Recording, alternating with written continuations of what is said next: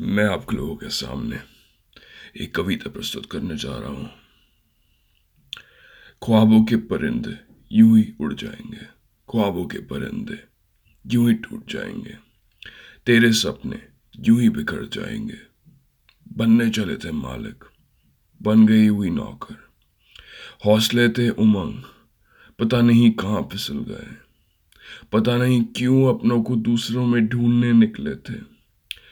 लगा था खुशी मिल जाएगी, पर हम तन्हाई में सिमट गए थे।